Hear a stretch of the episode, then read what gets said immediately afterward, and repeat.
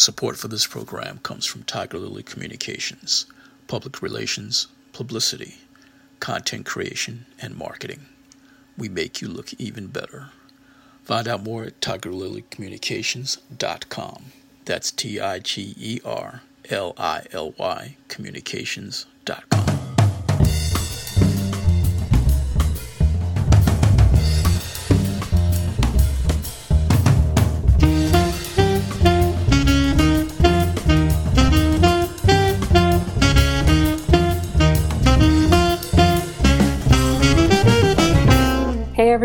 welcome to Speak On It, the podcast where the creatives tell their stories about what they do and why they do it. I'm Felicia Hodges, and because we're all about artistic energy, today we're bringing back an interview we originally aired on an earlier version of our podcast. Today I'm speaking with musician, producer, composer, and arranger Ruben Edwards. Via his company, Ruber Groove Music and Publishing, he has worked with an array of artists in many genres, including jazz, indie, pop, and rock.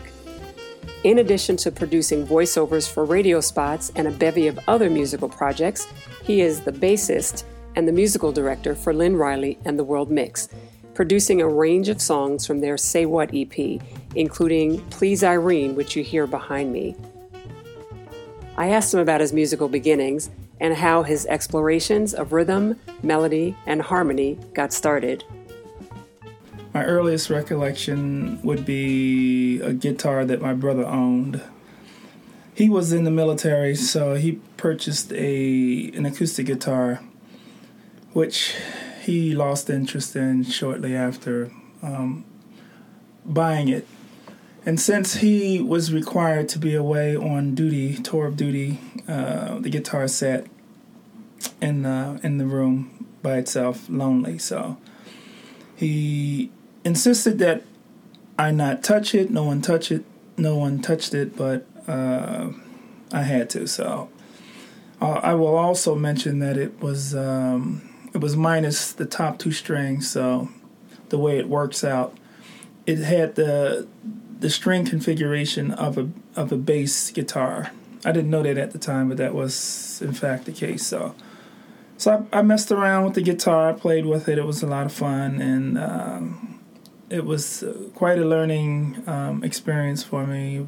It, it, spoke to me on on uh, on on a number of different levels. Just the feel of it, the sound, uh, the, what you have to do to produce a sound. So it was a lot of fun. Then, oh, I, I was real very young, so I'm, I'm guessing I'm somewhere around um, eight years old, somewhere thereabout. But I'm in ele- elementary school at this point, and I was fairly tall um, for uh, a person of that age, and as a result, uh, they were giving out instruments in the school because they were trying to um, encourage the students to be uh, to participate in the band uh, that they had. They had a couple bands at elementary school, and they wanted some, some, certain students to play certain instruments, and they saw me, and there was one instrument that was left over that uh, apparently no one was interested in, and it just so happens that it needed to go to someone a little taller, a little bigger, and the instrument was a baritone horn, which is a sort of like a small tuba.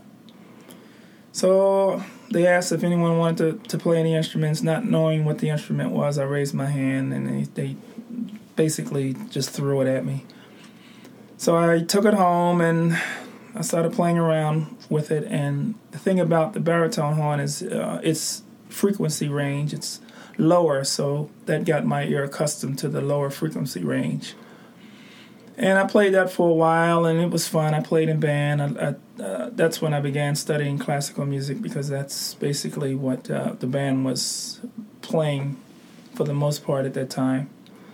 So I played that for a while, and then a neighbor moved in, and he he somehow became in possession of a, a bass guitar. So he was playing his bass guitar, and it caught my attention because, like I said, the, the frequency, the the range of the baritone horn was the, the lower range. And when I heard the bass guitar, I was like, wow! It automatically attracted my attention.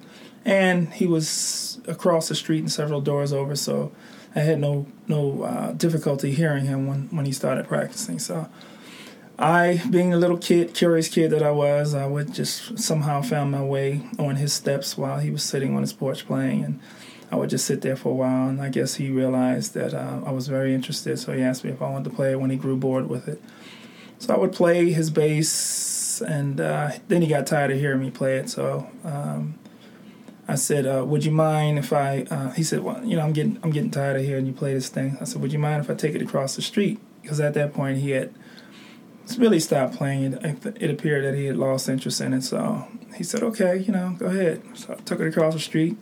And I played it for a long time, and and he got he realized that he was without a bass guitar, so he took his bass guitar back. And then I started bugging my parents about it, and then my father finally uh, gave into my mother's uh, pressures and bought me a bass guitar. So around this time, I think I'm about mm, maybe 11, 12, somewhere thereabouts. And the combination of the frequency of the instrument, the frequency range, and the fact that it's a string instrument like the guitar that uh, I was first introduced to, uh, that my brother owned, it was a perfect fit. So that's how I got started. Okay, but you weren't playing, you know, like um, the Batman theme or anything like that. You kind of gravitated to some pretty complicated or complex music. Uh, that that's true. Although I'm pretty sure somewhere during the interim period, I've I've covered a lot of themes: Batman, Superman, whatever whatever was out there at the time. Um, I'm I'm pretty sure I tried playing it on one of those instruments, either, or one of those, like I said, the guitar, bass, or the baritone. In fact, yeah, when I was when I first picked up the baritone horn, I was actually, for some reason, uh, I was playing it jazz style. And it's probably because my, my oldest brother, again, the guy who owned the guitar, he was an avid jazz uh, enthusiast. So he had he played a lot of jazz around the house. So I was accustomed to hearing, though not understanding, um, certain rhythms and, and phrases and feels. So when I picked it up and I started playing it, that's kind of what I started playing. So yeah, I covered a lot of themes along the way, but um, eventually um, I do I did gravitate toward the more complex because that's that's my personality. It's not just music. It's um, i I also was uh, very heavily into drawing at the time, and if you look at some of the uh, like comic book characters, if you look at the anatomy of these superheroes that I was drawing, you would go, "Wow, this this guy's really you know into that." And and uh, my mother used to comment uh, that I was her little genius. Because at an early age she bought me a sort of a kit that once you put it together it became a radio. And it was basically transistors and other components that make up a radio. And I was really young and I put this thing together. And uh, you know I was I'm also um, heavily into carpentry, um, plumbing, roofing. I've done all of those things. I basically rebuilt my mother's house so that's just the way my mind works, and it's sort of natural for me to gravitate toward the more complex.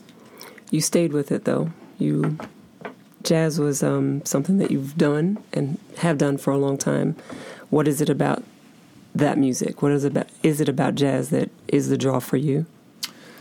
Um, I would say the difficulty attracts me. It's uh, it presents a challenge, and that's basically.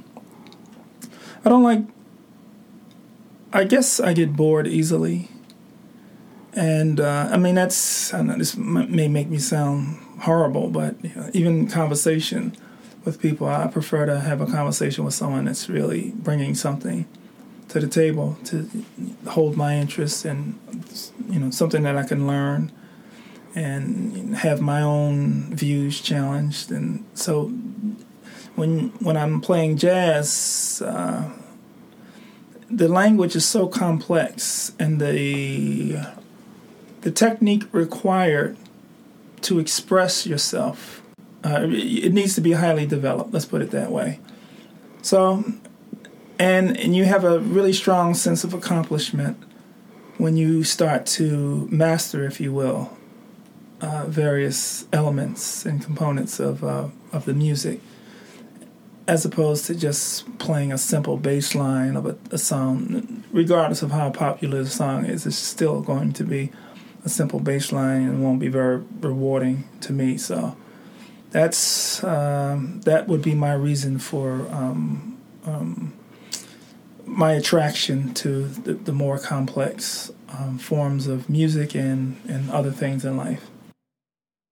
Tell me about the production part of it. How did you get into the other side of, of music making? I mean, it's one thing to, to you know, to play an instrument and to produce it, but you're on the another side of it. How did that all begin for you? We can blame that on on on uh, my introduction to the opposite sex, because basically what it comes down to is uh, you you meet a girl, uh, you're, you're excited about the the possibilities because there's a whole new world out there once you're you're beginning a relationship with somebody, and then they're desires and their interests uh, you you take on, and that in this society at least requires that you have money.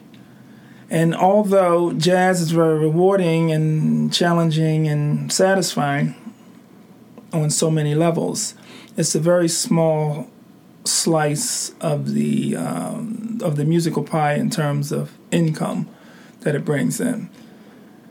Uh, recognizing that uh, I one time I was out with a friend of mine who um, later uh, became a, a, very noted producer, but at that time it was around a time when, this, when the sequencer uh, hit the market. And a sequencer basically is a is a tool that allows you to um, produce various aspects of music on tracks. You're layering basically. So if there's a bass part that you're hearing, you can via MIDI input that on a keyboard, and you'll have a bass line. And, and back then, drum machines were, were all the rage. So if you had drum um, building sensibilities, you could add drum beats to it. And keyboard pads and, and other instruments as well, because MIDI via MIDI you can um, access a multitude of, of sounds and palettes. So the sequencer basically allows you to combine all these elements together and hear them as they are layered, and it's basically a, a full blown musical um, piece.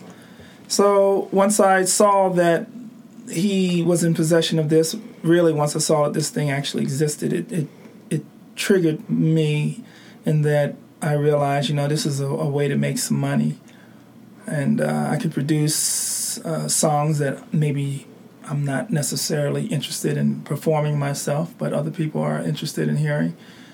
Uh, you know, pop songs and R&B and things like that. So once I, um, like I said, once I got wind of that, then I turned all my efforts to uh, acquiring this equipment, and it took a number of years to do. And I've amassed quite a, a studio and system. It basically started then, not needing money, and and that's kind of where where it began. Girls. I mentioned you're a composer, arranger, producer. How do you create? How do you do you start with anything in particular? How do you put things together musically? Well, that depends on uh, which aspect of the music I'm involved in. If you're if, if I'm writing, that's a different process than production. Arrangement, that's different um, as well. If you were writing a song, is All there right. something you always start with? Mm, always no. There's there's nothing that I always start with, but there are basic um, ways to approach a song. There are times, uh, especially now with um, with cell phones and such, the memo feature of the cell phone allows you to input um, your voice. And if, let's say, um, I'm somewhere and I hear a melody in my head, or if I'm dreaming and I wake up and I'm singing something that I was dreaming about, I can quickly grab my phone and hit the memo feature and sing it into the phone, and that would be the melody. It could be a bass line, it could be some other um, um, aspect of the music, which uh, will in turn later allow me to um, reference and put into my, my main system and build upon that.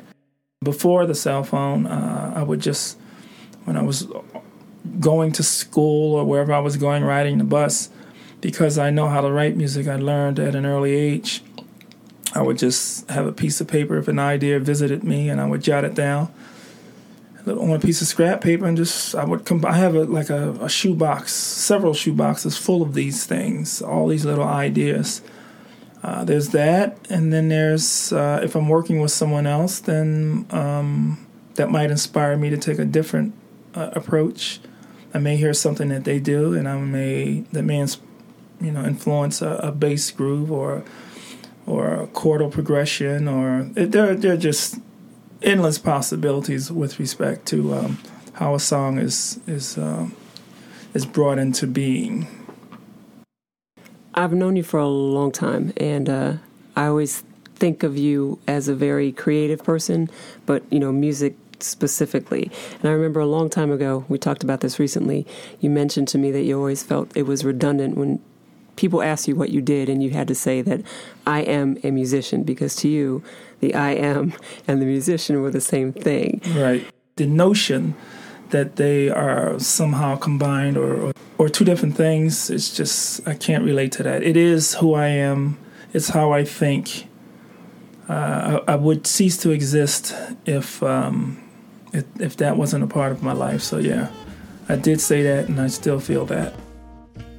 We'll be back with more from Ruben after this short break. Stay with us. The Groove Pavement. Podcast, talk show, and movie review. Where we break down the blaxploitation era, the cinematic genre, the exploitation of the black culture and experience through film and media. We'll also dive into the cast, the subgenres, the TV shows, and the music. Outside of the films, we'll view some critical signs of the time and what these stories meant then and now, from entertainment to society to economics. The Groove Pavement. Beginning January 18th at 7 p.m only on Hudsy.tv. Picking back up with producer arranger Ruben Edwards, we asked him how he finds the talent that he works with. Oftentimes they find me. Uh, I'm at the point now where I'm trying to uh, rein that in a bit, but I'm always on the lookout for talented people. In fact, that's just something that I I just wouldn't be able to turn that off. If I'm out somewhere and I, and there's a band playing, or or even if there's a waitress or somebody waiter humming or singing near me, it, it my ear is automatically drawn to it. It's just organic for me. And if I hear something that I really like, I'll look at the person and then then the I guess the business part of me will assess them in terms of whether or not they are marketable, and that encompasses uh, a variety of different things. Um, youth, unfortunately, being one of them.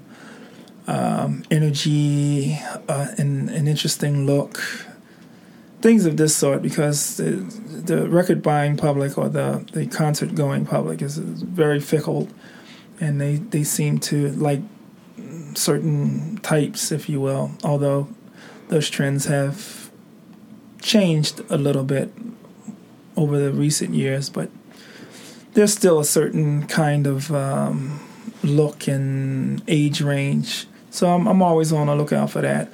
But first and foremost, you have to have um, you have to sound good or uh, have some mastery over your your gift. Your either your singer or your um, instrumentalist or whatever you do.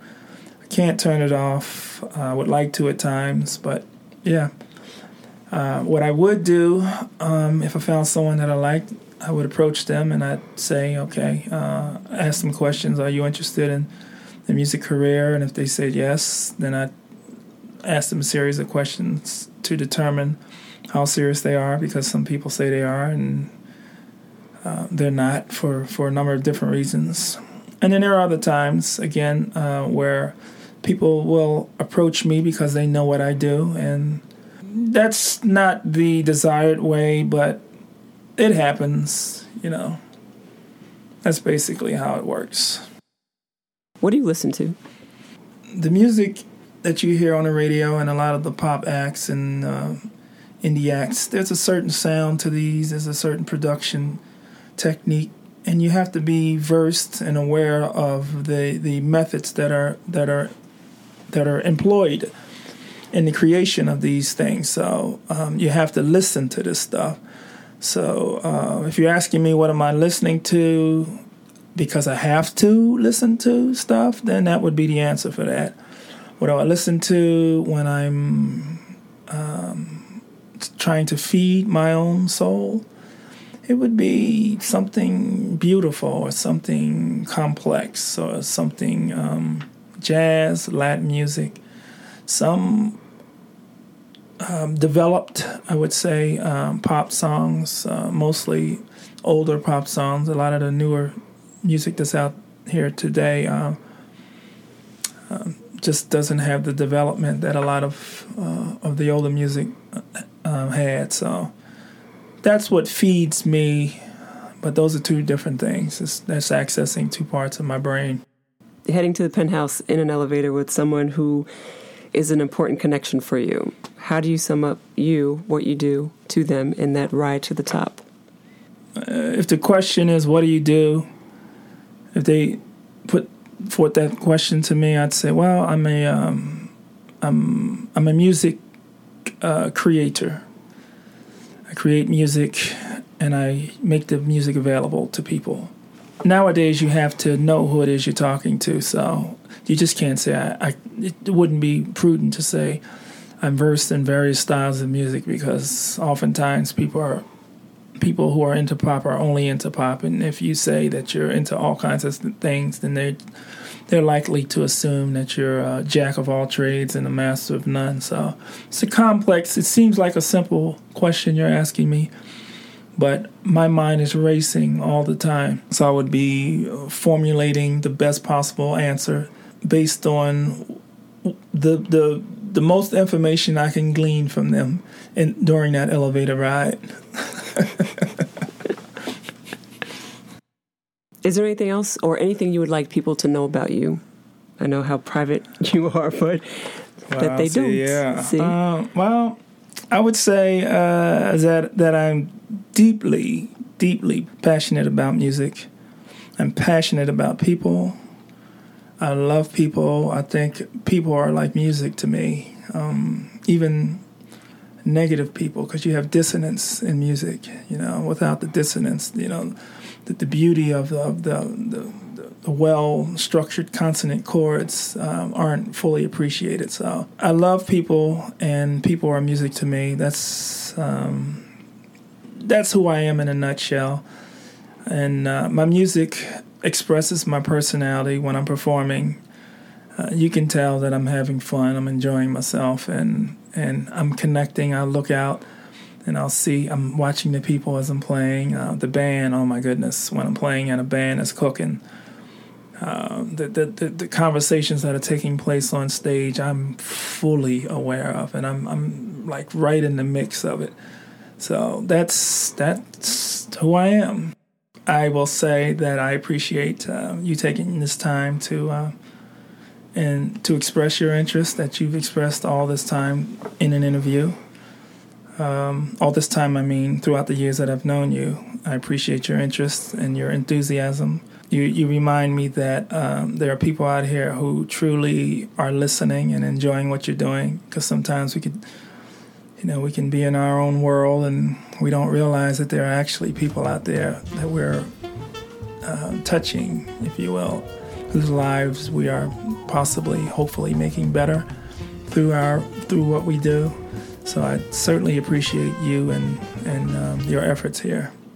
Well, I appreciate you and thank you for taking the time to do this because I know you didn't really want to. No, I, I appreciate it. a hog tied him and twisted his arms behind his back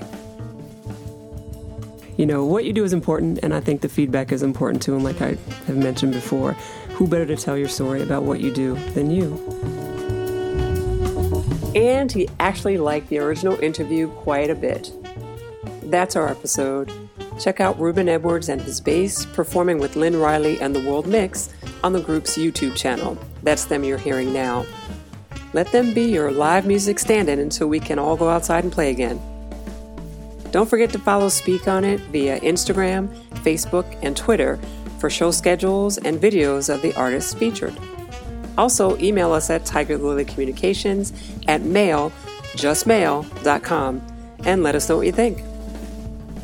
Thanks for joining us. Hope to catch you again soon. Stay safe out there.